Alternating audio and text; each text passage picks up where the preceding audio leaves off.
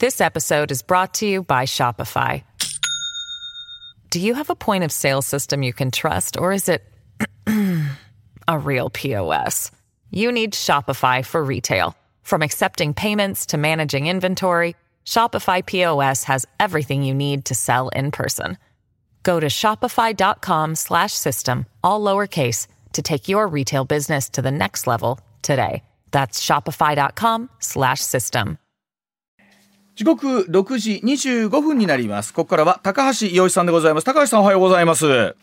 うございます。はい、今週もどうぞよろしくお願いいたします。まあ、週末高橋さんいろんなことありましたが、アメリカではメジャーリーグエンゼルスの大谷翔平選手がえ MVP に満票で選ばれて、ええさあ、え FA でどうなっていくのかということなんですけれども、アメリカのしかし金額は高橋さんえらいことになってますね。えらい、本当にえらいことですね。えらいことですよ。一流選手の二人分ですからすごいですね。一流で、あの。これまあ円換算にするのかどうなのかっていうことあるんですけど日本円に換算すると10年で高いと900億とかっていう話なんですけどえ高橋さんあのこれ我々ついつい素人は早いこと円に変えはった方がええのになとかいろんなことを考えたりするんですけどね今の段階 あのとはいえこれ高橋さんアメリカ経済っていうのはしかしすごいですね何にしてもそうなんですけどメジャーの金額っていうのは。えそれ多分ね、日本が安すぎるんじゃない日かな。本が安すぎるっていうのはあるんでしょうかね。ええやっぱりね、ちょっと特殊な能力を持った人ですからね。うん。まあだって日本だと一番高い年俸だと6億とか7億ぐらいですからね、超一流の選手で日本。それでもあの向こうに行けば、うん。あのもうちょっと上がるわけでしょ。だからや実は安いんですよ。ねえ。だからそらお金も含めてですけど皆さん行きたくなりますよね海それはと外に。と当然じゃないですかね。ねえ力も試せるし、ただあの高橋さん結構あれでしょ？朝メジャーの中継見てらっしゃったりしてるって聞いてるんですけど、ええこれだけ日本人選手がたくさんいると見 見応えもありますわね なんか応援するのも、ね、そうそうですよね、うんだからあれですよ逆あの逆に言うと日本のね見なくても、うんあの向こうの見てても、ま、それでも満足しちゃうってところがありますよね。超一流の選手は向こう出てますもんねね。なるほど、ええはい。さあそんな中ですがまずは週末このお話もありましたこちらです。創価学会名誉会長池田大作氏が死去その影響はどうなるんでしょうか？創価学会は18日池田大作名誉会長が今月15日の夜東京新宿区の委託、えー、お宅で、えー老衰のため亡くなったと明らかにしました。95歳でした。池田氏は東京大田区の出身で1947年19歳で創価学会に入りまして1960年32歳の若さで第3代会長に就任いたしました。1961年公明党の前身となる公明政治連盟を結成いたしました。池田氏は国際的な文化交流にも努め特に中国との関係。1972年の日中国交正常化あに後にも貢献したというふうに言われています。池田氏は1979年に会長を辞任した後も名誉会長として影響力を持ち続けましたが近年は表舞台に姿を現す機会が減っていました。さあ高橋さん週末この大きなニュース入ってきましたが、えー高橋さんは池田大作さんはどんなふうにご覧になっていたんでしょうか人物として。あいやそうそんなし いや普通私別に宗教で入ってないから知らないですけどね、うんうん。まあでもまあ有名な人っていうのはねその、ええだからそのくらいの認識ですはっきり言えば。あなるほど。でええ。一方でその中国共産党との幹部とのパイプを作って日中国交正常化に貢献したというお話ですよね。そうですね。そういう政治的なことは知ってますけどね、うん。えまあですね、えーっうんとすごくふふ昔の話ですけどね、はい。あの日中国交正常化するときに自民党であんまりもう交渉しなくて、うん。まあ、で公明党の人に頼んだんですけどね、はあ。その時の裏側にいたっていうのは知ってますけどうね。ん。その当時やっぱりこう自民党が主だってというふうな状況ではなかったんですえーっとうん。それまあ、自民党が主だってやってもよかったのかもしれませんけどね、その当時は台湾との関係が強かったんでね。ああなるほど。ええうんだから自民党の関係者も台湾との関係の強い人が多かったっていうふうには聞きましたけどね。ほそうなるとええ表立ってが難しい。はい。ええさああー創価学会支持母体とする公明党なんですがカリスマをまあ失うということになりまして、まあ、今後さああーどうなっていく公明党は今後どうなっていくのかということにもなるんでしょうけれどもいかがでしょうか？そうですね。本当にカリスマがあのねカリスマ指導者がいなくなると、まあ大体お家騒動っていうのがどこでもありますよね。あのね、近身近なところですよね。あのジャニーズさんが亡くなるとああいう形になりますからね。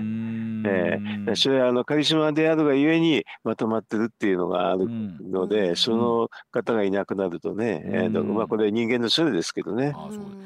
考えたら自公の連立も1999年ですからもう20年以上ねこの自公の連立続いてる中で、ね、まあ、特にあのね、えー、選挙区は自民へ。比例は公明へという形での選挙協力が行われてきたわけなんですがあの一時特に今年夏頃でしたっけ？ちょっとギクシャクした時ありましたよね、うん、東京あたりでね。ええ、うんこの辺りの影響今後含めてうんどうなっていくのかということなんですけど自公連立ですけれどもいかがでしょうかね。あそうですかね。連立は多分ですね、えっ、と、連立に依存している自民党の人が多い限り、まあ維持されますね。うん、連立は維持されていく。えー、あの一時その例えば公明党ね、えー、例えばその比例のところでは800万票なんていうふうにも言われてましたけれども、どんどんやっぱりそのそうです、ね、集票力も落ちてるのはありますよね、現実としてね。えー、今はものすごく減ってるんでね、昔は一選挙区に、あのまあ2万とか言われてたんだけど、それが多分 1,、うん、1万とかそういうレベルになってくると、うん逆にあれですよね、公明党との連立が、うん、あのマイナスになるって人もいますからね。ああ、ええ。ー、だからマイナスになるってそのプラスマイナスのあの要はまあねあの綱引きっていうので、連立が決まるんじゃないかなって気がしますけどね。うん。あのまあ、各党からあの弔意が出ているわけなんですけれども、まあ、一方で、えー、立憲民主党の泉代表というか、えー、立憲民主党のメッセージとしてもですね幹部の話としてみれば、うん、これでちょっとまた選挙はしばらく、遠のいたんじゃないかっていうそれは普通やりにくいですよね。やっぱそうですか。うん、選挙ってやってるねあの少なくとも公明党の人はまあもう嫌だっていうに決まってますからね。うん。えーまあ、今ちょうど岸田さんの支持率もこういうふうな状況の中になってきてる中で、うん、ますますそれで言うと、選挙は遠のいてるという感じなんでしょうかねこれね。まああのーと選挙自体は岸田さんはもう年内はやらないって言ったんで、はい、その意味ではあの年内が大体四十九日ぐらいになるのかな。あのだからあれですよね。そういう意味では別に状況変化はないんですけどね。あの選挙という意味で言えばね。選挙という意味ではない。ええ、そうですよね。さあ果たして公明党は今後どんな風になっていくのかというところなんですけれども、さあそんな中でございますがまずはこちらでございます。さあ米中首脳会談4時間にわたって行われましたが最後にバイデンさんが独裁者と発言をいたしました。15日アメリカのバイデン大統領と中国の習近平国家主席およそ1年ぶりに会談を行いました。会談では軍の高官による対話も再開することで合意したほか気候変動対策などの協力でも合意したということです。一方台湾をめぐる問題についてはバイデン氏が中国に台湾総統選挙へ介入しないよう訴えたのに対して習氏はアメリカが台湾への武器支援をしないよう求めました。さあ4時間にわたる会談の後の記者会見でバイデン大統領記者団から以前と同じく習氏を独裁者と呼ぶかと問われまして共産主義国家を率いる人物という意味では独裁者だと答えたというところなんですがさあまずはこの米中首脳会談高橋さんはどんなふうに見てらしたでしょうか？うん、えー、っとまあた互いに成果というかそういうのはまあないやない。あの会談ですけどね。まあ言いたいことを言って、うん、それでまああのなんていうかな、安否確認みたいな。あの、安否確認。なるほど、安否確認ね。そのくらいでしょうね。えー、あの演出とすると、まあ、2人で庭を散策するとかですね、うん、まあ、友好ムードを、まあ、世界にアピールした感じはあったんですけれどもどうなんでしょうかそのあたりっていうのは。うん、まあでもあの散策っていうのもね、うん、全然そのそういうふうに打ち解けた雰囲気はないし。打ち解けた雰囲気なか なかったですもうだからもう完全にあそこ歩けって言われて2人で歩いたんだけどだってお互いにあれですよね。あの英語も中国語も分かんないんだから会話のしようがないですよね。あそうかあのいや僕もああいうのを見た時に、何喋ってるのかなとは思いながら、ね、全然わかんないからあの多分あ言ってることわかんないんでまあだからなんかて適当に歩けて言われたから歩いてるだけじゃないか。その時あの一応なんか二人の口は動いて喋ってるような感じなんですよ、ね、でも絶対英語わからないですし、まあ、習近平ちょっとわかるかもしれないけど、うん、あの少なくともバイデンさんは全くわかんないですよね、うん、まあ中国は。そうです。まああの、おそらく花が綺麗ですねぐらいは言ってるんでしょうかね。言ってるんだけど全然わかんないですよね。それどんな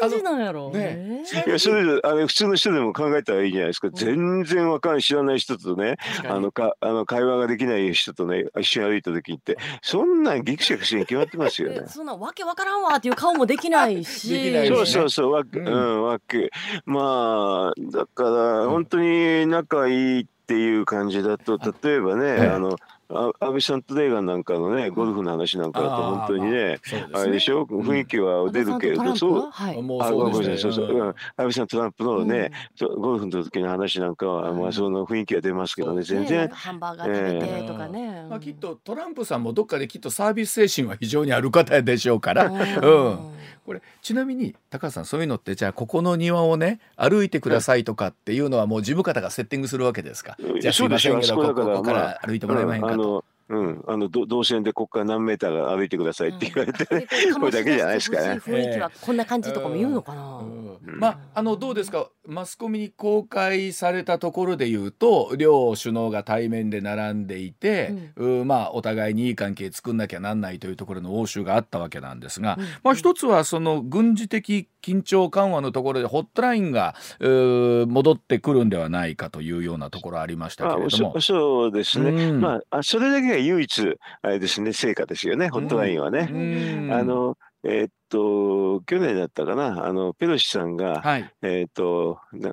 なんか夏ぐらいに台湾を訪れましたからね、うん、その時以来はものすごいぎくしゃくしてますよね、はい。うん、あの航空機が異常接近したりとかね、はい。うん、あとはアメリカの上で気球を撃ち撃ち落としたりとかね、だから全くホットラインがなくてそれで電話何回もかけても全然出なかったっていうこともあったんで、それであのまあね防衛大臣の間のホットラインを作ろうっていうのと、まあ、場合によってはね、あのトップのホットラインっていうことも、あ検討しようっていうことですから。そこはそこで意味があったと思いますね。これどうでしょう？あの中国側は何かメリットというところで言うとなんか。中国からなかったですね。あなかったですかやっぱ。うん、わざわざ中国から出てきたのに、うん、そうそう。中国が、そう細かい話は何個かあるんだけどほとんどメリットないくて、で最後におまけに全部ぶち越しの 独裁者でしょ？あの、えー、そうなんですね。記者の方に帰りがけに問われて、ばこれからも習近平さんを独裁者と呼びますかというとさっきコメントにあった通り共産主義を率いる人物という意味では独裁者だと答えた、うん、極めて正確に答えてるんでね、うん、あのそれであそこはあれですよね。あの記者会見終わった後でしたから、ね、終わった後でしたね、はい、えー、だから終わった後だったからもう完全にあれですよねバイデンさんの政治的な、まあ、ぶち壊しっていうのはもう明快ですよね。あのブリンケンさんがそれを聞いてちょっと苦虫を噛みつぶしたような感じでそう、うん、彼はやっぱりやっぱりあの政治家じゃないんですよね。うんまあ、基本的に官僚なんですよね。だからああいう、はい、ああいう時にああいう顔顔になっちゃうんですよね。政治家だったら当たり前ですよね。あんなのあの変な友好ムードだけで終わっちゃったまじまあね自分の,、あの大統領選挙にたまらないと思ったらまあああいうことは言いますよね。まあ、で、えー、これを受けて中国の会見としてもやはり彼はそういう言い方をするんだなみたいなメッセージがありましたのでこの辺りどうですか？バイデンさんの狙いとするとさっき高橋さんおっしゃったようにあまり友好ムードだけで終わらしたくなかった。った政治家として。全くそうですよ。あんなの有効無道で終わっちゃったらね、うん、えっ、と、もうあの、大統領選挙、もう、うん。あとね1年ですからね、はいはい、危ないですよね。うん。やっぱりそのあたりアメリカ世論含めてですけどあまりそこのところ歩み寄りすぎるとこれだから高さん政治的な駆け引きってどんな顔で終わるかとか。うん。そうですよ、うん、ど大変ですよね。うん、っていうことはバイデン大統領の中ではあの質問は想定内だったったみたいなイメージなんですかね。絶対想定内でしょ？あの想定内で、うん、あのもうひょっとしたら質問しろと言ってたかもしれないですよね。でわざわざあの外になんか行きかけた時にわざわざ戻って答えたでしょ？そうでしたね。はい。うん、ええー、あの外出ようと思った時に、はい、それは普通あのまま行っちゃっていいわけですからね。うんうんうんうん、なんか終わってるのにより印象的な質問になりますね。なりましたもんね。印象はそのベストタイベあのベあのベストなタイミングですよねあれはね。という思いで見るとまたあの見方もちょっとね考え方が。だからみんな見直してみようか。うんボボケだなって全然違いますよあれは。優位周到に練られた上でのあの発言だと思いますよ。言うべくして言ったってことなんですねではね。まあ質問も質問とともにねだから多分かなかなり私と印象っていうのは仕込んでやったなって感じがすごくしましたけどね。はい。さあその後でございますがこちらでございます。さあ日中首脳会談も1年ぶりに開催されました。その成果はあったんでしょうか？アメリカを訪問していた岸田総理は16日中国の習近平国家主席と会談を行いました。岸田総理は福島第一原発の処理水の海洋放出を受けた日本の水産物、えー、輸入禁止の措置の即時撤廃を要求しましてまた中国当局が法人を拘束する事態が相次いでいることを受けまして早期解放と司法プロセスの透明化を確保するよう求めました。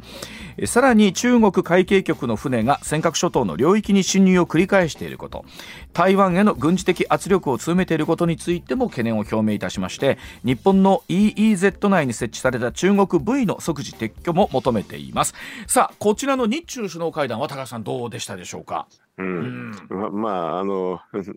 成果はないこれも成果。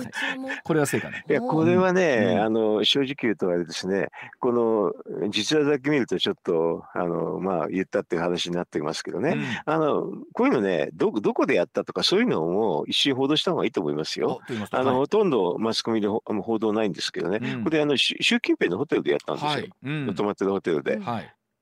おおかおかしいでしょ。そこに岸田総理が出向いて出向いて。って。普通はどっか他のところでやりますよ。うん両両者が来る歩み寄るところで、ね、うん、そうじゃないとおかしいでしょ。うん、でちょちょっと習近平としておまあまああのいいよ来てもっていうことでしょ。でわざわざ行って、うん、行ったんだけど岸田さんが、あれですよね。車で行ったんだけど、そそばまで行けなくて、はい、降りて降りては走って行ったでしょ。なんかいかにもお伺いしてます感行かしてもらってる感みたいな感じになりますよね。そういうのでもうそれだけでもうマウント取られてるんですよね。ええ。まああのこういうのってありますよね、どっちが行くのか、うん、呼びつけるのかどの場所でどの場所でやるのか両者お互い、うん、すっごい重要ですよね。うん。確かにそうですよね。あの中立の場所を選ぶとかいろいろ首脳会談もありますもんね、どっちの距離が近いかとか。段取りをするのは、まあ、事務方なわけですよね、うん、岸田さんがそう言ったわけじゃないと思うけどそれでああだからでもこれだから岸田さんがお願いしてやってもらったっていうのはもうそこだけで明らかでしょ？ということは高橋さんわざわざお願いしてセッティングしてもらった、うん、こっちからは輸入措置を緩和してくれと言っても、うん、ああああと言いに行っただけみたいな感じになるってことですよね。まあそうでしょ、うん、あの向こうから見れば別にやんなくてもいいやってことなんじゃないですか？ということはこれ高橋さん実際こういったいろんなものを伝えたということな求めたと言ってるんですけれどもじゃあそれに対してどういうリターン返しがあったかっていうと結果とすると今動いてないというふうに見ていいんでしょうか？この辺りのことっていうのは。動いてないでしょ。だってこれ、うん、あの言ってる話って前々から下の方が言ってる話ですからね。うん。これどうですかね？どの辺りまでを日本政府としてみれば想定してたどこまでは行きたかったっていうのはあったんでしょうかね？うん、シナリオの中であはい、あのあってももう相手が岸田さんがもう支持率下がってるの知ってますからね。まあ、多分相手相手にしませんね。もうもうすでにレームダックだろうというような部分はあるということなんですね。うんうん、ええ、相手にしませんね。だって別にあのなんていうかなお土産も出したところで何度プラスにもならんですからね。となってくるとということになります。続いてはこちらでございます。さあ岸田総理自民党政権復帰後では最低となる支持率。岸田卸の政局はどうなっていくのかというところです。さあ事実、えー、岸田総理、えー、の支持率を見ていきますと毎日新聞の世論調査。岸田内閣の支持率、はい、10月の調査から4ポイント下がって21%不支持率が6ポイント上がって74%になりました、うん、読売新聞の世論調査10月の調査から。This episode is brought to you by Shopify. Do you have a point of sale system you can trust, or is it a real POS? You need Shopify for retail. From accepting payments to managing inventory, Shopify POS has everything you need to sell in person. Go to shopify.com/system all lowercase to take your retail business to the next level today. That's shopify.com/system. 10ポイント下がっ って24%不支持率13ポイント。上がって62%自民党内ではポスト岸田の名前が次々出てくるなど政局になっているとの見方もありますが、うん、さあこの見方というのは高橋さんどうでしょうか、うん まあもう政局になってると思いますけどね。政局になっている。ええだってもう、あのいろんな動きがもう動いてますよね。もうそれこそ例えば茂木さんの名前が上がり、えー、石破さん河野さんという名前が上がり、まあ女性では上川さんとかね、えー、出てますけれども。ねえ、えっ、ー、と、まあ、石破さんは多分もう、あの派閥もないし、うん、えっ、ー、と、まあ、あんまり関係ないんでしょうけどね、うん、20人立てるのは難しいですからね。ねこれでも高橋さんどうなんですか？今実際これからまた細かくね具体的に予算審議入っていくとかっていう中なんですけれどもそうそういった動きみたいなものっていうのはどうなっていくの、補正予算の審議でね、はい。えー、今国会これはもう別にあの もう決まった話なのでね、はい、えー、そのままあの国会をやればいいわけだから、それと全然関係なくて並行的に、はい、まああの一番の最終的なゴールは、まあ、当当当分うん、国政選挙がないのでね、はい、あの来年の9月の総裁選っていうのが一つの、まあ、ゴールなんですけどね、はい。うん、だからその総裁選に向けて20人集める人が増えるってことになりますよね。うん、これからあれですか？高橋さん今20人みんながちょっとずつ今集めに行ってる感じなんですか？いや今集め集めてんじゃないですか。だからあの、うん、えー、っと派閥のね長の人はね、まあ、集められるでしょうけどね、そうじゃない人はいろいろと集めるし、それで派閥の方はその切り崩しがあったらそれに対抗で、うん、あのきなんていうかな切り崩されないようにしていくってそういうふうな争いが水面下でと、ずっと行われてんじゃないですか？まあ、あの毎回名前が上がってくるところでその世論調査で常に人気の高いのが石破さんとか河野さんという方が出てくるわけなんですけど、うん、この方たちっていうのは実際どうなんですかね、その総裁選がなった時石破さんはあの、まあ、あの派閥を解消せざるなくなったくらいに、はい、実は20人集めるのが大変ですよね。大変、ええ、それであの今あれですよね、仮に総裁選をやると、選挙じゃないですよね、任期の途中になっちゃうから、うん、だから党員という関係ないのでね、うん、要するに自民党の中の国会議員っていうのは基本になっちゃうんですよね。はいはい、そうすると20人が集められなかったのもそこでアウトになっちゃいますからね。はいはい、えー、だからもう国会議員の中の争いってそういうふうに思ったらよくて、うん、そうすると党員という関係ないから、あのよよく、ま、マスコミでね、世論調査ってやるのあれ、党員という字に調べてにに聞いてないんでね、一般の人なんで全く意味がないですよね。なるほど。投票権持ってる人じゃないとね、意味がないわけですよね。だから投票権持ってるのは今回の場合、党員党友じゃなくて、今回国会議員だけなんですよ。だから国会議員行かなきゃダメですよ、はっきり言えばね。で国会議員の中ということになると、こうなるともう派閥の理屈になってくるわけなんですそうですね、国会議員になると基本派閥の理屈、それだと無所属の人がどんだけ集められるかそういうふうな争いになりますね。例えば確かにおっしゃるようにこう世の中と分けた時にということにもなるんですけれども、一般的に今世論調査というところで見るとですよ。あのあくまで、例えば、えー、女性初めてという意味で上川外務大臣とかっていう名前上がってますけれどもこの辺りっていうのは、えー、現実党員党員も含めた場合っていうのは出てくる話なんでしょうか、うん、極めて 可能性は少ないんじゃないですかね。いきなりだしね。あのそんなにあれですよね、あの人気投票ではのわけじゃなくてね、うん、この手の話になると、うん、やっぱり今までどういうふうな役職やったのかとか、うん、そういうふうな、まあね、組織の上、トップですからね、昔はね、うん、まあ、最近ちょっとずれてるんですけどね、昔は党三役の2つ ,2 つやるとかね、はい、重要閣僚のうち2つとかね、はい、そういうのありましたからね、うん、そういうのから思うと、ちょっと、あの上川さんは違いますよね。それで上あでででもあのまあね、これさっきの派閥の話に同じになるんですけどね、上川さんは岸田派ですからね、これは難しいですよ、なかなか。あのここにいて加藤勝信さんというお名前が少しずつ出てくるようになってきましたけれども、えー、うんあの同じ財務省出身なんで、お年齢も近いそうですね。はい、同い年ですよ。同い年？あ、同い年ですか？よよよく知ってますよ。だから若い子はもう、うん、バカな遊びを随分しましたけど、ね。そうですか。どんな遊び？高橋さんが言うバカな遊びって何ですか？放送で言えないようなやつですか？いやいや、まああのああの総理になってから言おうかな。余計あかんな。とっても楽しみにしておきます。そうですね。それはエーナーの名前が上がる上でちょっと置いといてもうて。てもらいましょう。ちなみに言ってくださいね。どんな方なんですか、加藤さんは？日常。うん、まあですね、政治家になると正直と思わなかったような人間でしたけどね。あ、そうなんですか？えー、いや、あの、もともとあれですよね、えっ、ー、と、うん、まあ、あの、いまあ、日野自動車っていうね、はい、ところの、うん、まあ、あの副社長をやったようなお坊ちゃんだったから、はい、もう全然ボーンとしてて、うん、政治家に「えー、なるの?」ってそそういうふうに私なんか思ったくらいですけどね。加藤睦月さんのところの向こうそうそう加藤睦月向こう、はい、前は違う名字だったんで、はい、私なんか今でも違う名字で呼んじゃいます。で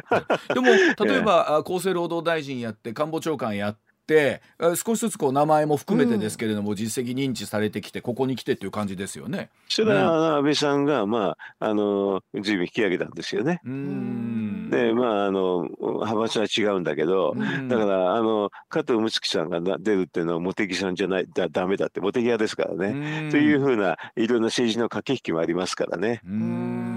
まあでもこれから9月の総裁選までどんな動きがあるかわかんないですけどいやもうだから総裁選、まあ、この番組でね、うん、あの私政局について早く言うといやみんな違うでしょっていつも言われるからちょっと生々しい話をしてるだけなんでね、うん、あの例えばだからあのいろんな違う話って例えばね去年の、えーと、サミットまでにっていうかねそれね、はい、それはね、はい、それでも対抗として岸田さんがね、うん、やる何もやる気何もや何やりたいか分かんないんだけどサミットだけはぜひってやりたいってものすごくいい意識がその時強かったわけでだから結局ああいう話はもう全部ダメになっちゃったんですけどね、今回さすがにね、もう何やりたいか分かんない岸田さんは、もう迷走状態ですからね、さすがに今回は、あれですよね、一番早い意見ですよ。一番早い意見は年内に、もう、あの、首相のすげ替えもあるかもしれないと。それで、あの、もうちょっとね、普通の意見は来年の3月までにあるかもしれない。これで来年、どんな予測ても来年6月まであるって、こんな感じですよ。ということはもう、早ければ1か月後い、いくら長くても半年あるかないかってことですよね。いや、半年は、半年以上あるって人はまずいませんね、もうね。えー、だからそう生々しいから、うん、そのか全部それぞれでねあの確なんていうかな、うん、あのいろいろと状況に依存するんですけどね、うん、一番早いとやっぱりあの年内にあって、うん、それで年内にあのわーっと動きになっちゃってっていうんで、さっきのねあの、池田大作さんの話を込めて言うと、まああの年内かギリギリかなんかに、うん、まああれですよね。新しい総理にして、うん、あのまあ選挙っていうのは、うん、あの新しい人にしてね、それで支持率上がればね、上がんなければもう任期途中、任期でおしまいですね。うわ、めちゃくちゃお知らせ挟んでさらに伺っていきたいと思います。現金総額20万円プレゼントのお知らせでございます MBS ラジオ上泉雄一のエーナーでは12月4日月曜日から8日の金曜日まで日頃ご愛顧いただいている感謝を込めて現金2万円を10人の方にプレゼントいたします。こちら YouTube やポッドキャストではなくラジオとラジコの限定企画です。応募方法など詳しくは12月4日月曜日から8日金曜日までの MBS ラジオ上泉雄一のエーナーでお伝えいたします。ぜひご参加ください。上泉雄一のエーナー MBS ラジオがお送りしています。高橋さんお知らせの前に衝撃的だったんですが、うん、早ければ年内もって年内って考えたらあと一月ですよ。一つ、えー、だから、えー、まああの選挙っていうんじゃなくてね、政局がね、うん、えっ、ー、とあってまあ選挙はちょっと後かもしれませんけどね、はい、政局はあのそういうないうふうに言う人もいますよ、もうもうねここだけあれだとね、早く変えた方がいいよって言ってね。早く変えてちょっとあれですよねあの意外感のところで、うん、あの支持率ガーンと上がったところで、うん、あのまあね選挙やった方がいいよっていう人はいますよ。うん、あの例えばこの状況の中で高市さんがね先日勉強会を開いたっていうことが、えーえー、これまた党内にいろいろと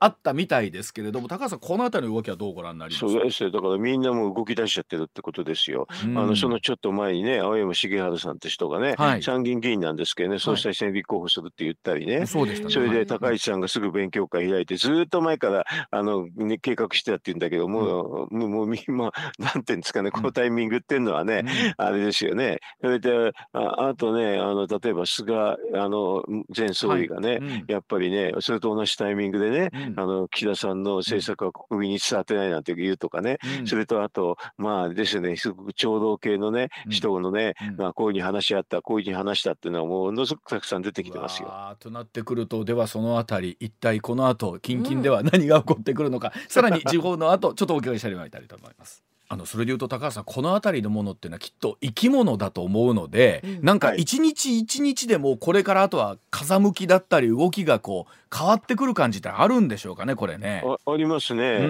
ん、それとあとまあいろんな意見がたくさんあるんでね、うん、あのだからもう予測するのは大変ですよね。予測するのは大変。あのそれこそあの夏前にあったじゃないですか。この週末にも解散かどうかみたいな。う。うん、だからね本人も言ってたしね。そしたらやめようって言ったからあんなああいうのやめてるうちに本当のタイミングで逃しちゃうんですよね。だからこの後はもうなんか一日一日の誰の何かのどの発言かでぐわっと流れが変わったりするのかななんて、うん、そうですね。動きっていうのはね、うん、もう激しくなりますよね。うん、まあ、それでいうと先ほどあの菅さんのお話ありましたけれども例えば菅さんもですね、えー、江戸城再建計画みたいなのもおっしゃってましてこれ活用しないともったいないとかって言ってインバウンドね。でも、うん、普段だったらこういうこと喋んないのにまあいろいろ喋るわけでしょ？うん、そうすると喋るとみんな思惑があってまあもちろん菅さんがもう一回出るって確率よりかは菅さんのね、うん、あのまあ、息のかかった人に、うん、で今のところ、まあ、菅さんとか二階さんは非主流派ですからね、はい、そういう人の動きっていうものが実は激しいでしょうね。あ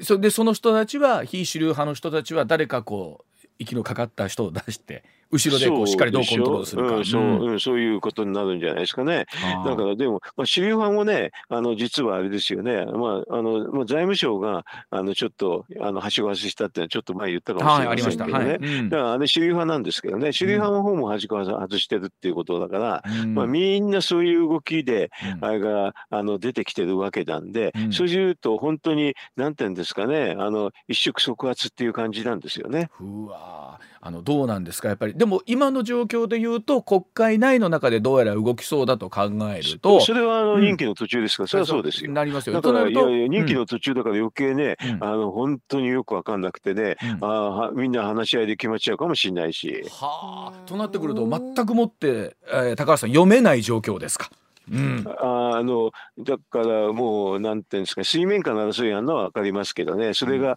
あのどういうふうなことで、あのねあのなんか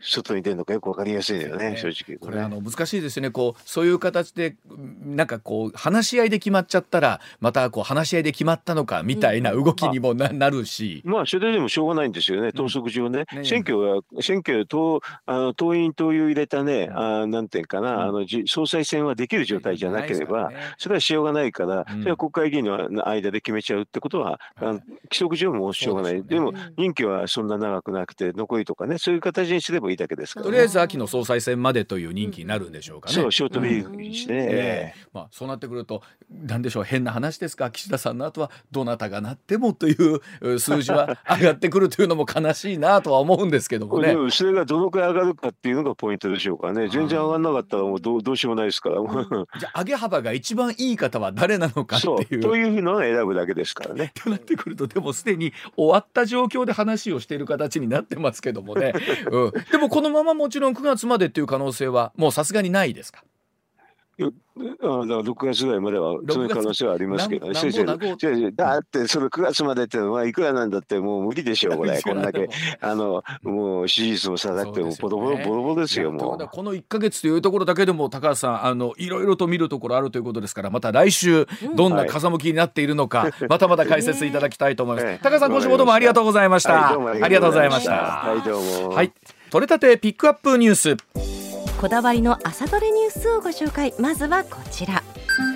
アジアプロ野球チャンピオンシップは昨日東京ドームで決勝が行われました。井端監督が率いる侍ジャパンは韓国に延長10回タイブレークの末に4対3でサヨナラ勝ちし、うん、2017年の前回大会に続く連覇を達成しました、まあ、タイガースから森下選手ね佐藤選手などなど出てたんですが、うん、森下選手が非常にいい活躍を見せてたということで、はい、本当でも11月も終わりまでリアルな野球が見られる見られる ね。いいシーズンですね、ね、はい、はい、続いてもスポーツの話題です。男子プロゴルフのダンロップフェニックストーナメントは昨日宮崎市のフェニックスカントリークラブで最終ラウンドが行われ日本大学4年で22歳の杉浦雄太が初優勝を果たしました、はい、アマチュア優勝はツアー史上7人目となります、うん。うん、注目が集まった松山英樹は10位タイでしたあのグリーンの優勝インタビューはあの NBS 海藤アナウンサーがしてたんですが、はい、そのグリーン上でプロになりますと宣言をいたしました、うん、ね。まあ、結果あの優勝賞金というのはあの今出る前はアマチュアだったんで、はい、2位以下の選手になんですがスポンサーのご好意で、うん、えー、副賞のメルセデス・ベンツが届いたということですまあ、プロってすげえなという話でございます、はい、続いてはこちらの話題先週金曜日にプロスケーターの羽生結弦さんが離婚を発表したニュースが中国やフィギュア大国のロシアメディアでも大々的に報じられました。8月4日に電撃結婚を公表してからわずか105日で決断に至った理由として羽生さんは結婚相手への誹謗中傷やストーカー行為一部の加熱報道に苦しんでいたことを告白していました。本当にあのそれももちろんそれ大変ですし、うん、ご夫婦のことはもうご夫婦にしかわからないですから、ね、いろんな思いがあってということなんですけどもう本当にこのニュースは衝撃でしたね、うん、まあ確かに中国ロシアでも大々的にね特に人気ある選手ですからその通りだと思います、はい、はい、続いてはこちらの話題です。宝塚歌劇団の空組に所属する25歳の女性が転落した問題で過度な業務負担などを強いた組織的問題を探るため歌劇団が全劇団員およそ400人を対象に聞き取り調査に乗り出したことが分かりました。歌劇団側が年内にも外部の専門家を含めた第三者委員会を設置調査結果を踏まえ再発防止策を公表するとのことです、まあ、劇団側とこの転落して亡くなった女性の方との、ね、うん、ご家族との間にまだずいぶん意見に乖離が、えー、ね、捉え方に、えー、開きがあるところあると思いますし、まあ、一方でこのいろんな団員の皆さんに直接声を聞くというのはとても大事なことだろうなと思いますよね。はい、うん、続いては政治の話題です。国会は今日衆参両院本会議で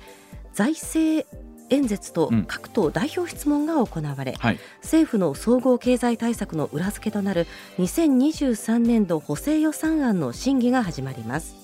与党は物価高に圧迫される家計の支援策と位置づけ今週中の衆院通過と月内の成立を想定します、まあ、あのいよいよということになってくるんですけれども、はい、一方で岸田さんの状況がこういう状況ですから、はい、本当にどんなふうに審議進んでいくんでしょうねこれね。はい、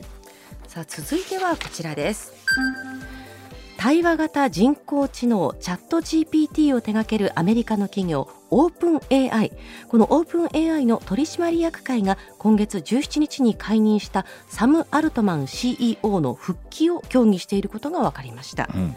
役員や社員が相次いで退社を決め投資家から反発を受けたためとニューヨーク・タイムズなど複数のメディアが報じています、まあ、非常に力のあるアルトマンさんが今度はこの会社を出たら別に会社を作っていくんじゃないかみたいなところもありまして、はい、やはりこうこの人の力が必要だということを決議したそうなんですが、うん、本当にこの AI の在り方ということがどうなっていくのかという時代に本当になってますね。はい、はい、最後はこちらの話題ですイスラエル軍はイエメン近くの航海を航行していた貨物船がイエメンの反政府勢力フーシ派に乗っ取られたと発表しました。乗っ取られた貨物船は日本郵船が運航する船で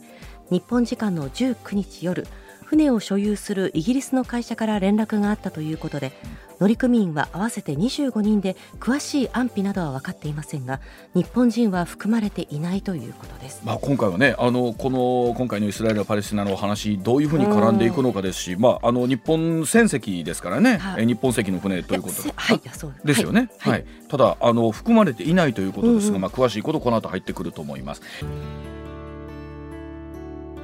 現金総額20万円プレゼントのお知らせでございます。MBS ラジオ上泉雄一のエーナーでは12月4日月曜日から8日の金曜日まで日頃ご愛顧いただいている感謝を込めて現金2万円を10人の方にプレゼントいたします。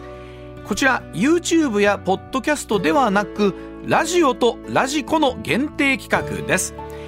応募方法など詳しくは12月4日月曜日から8日金曜日までの MBS ラジオ上泉雄一のエーナーでお伝えいたします。ぜひご参加ください。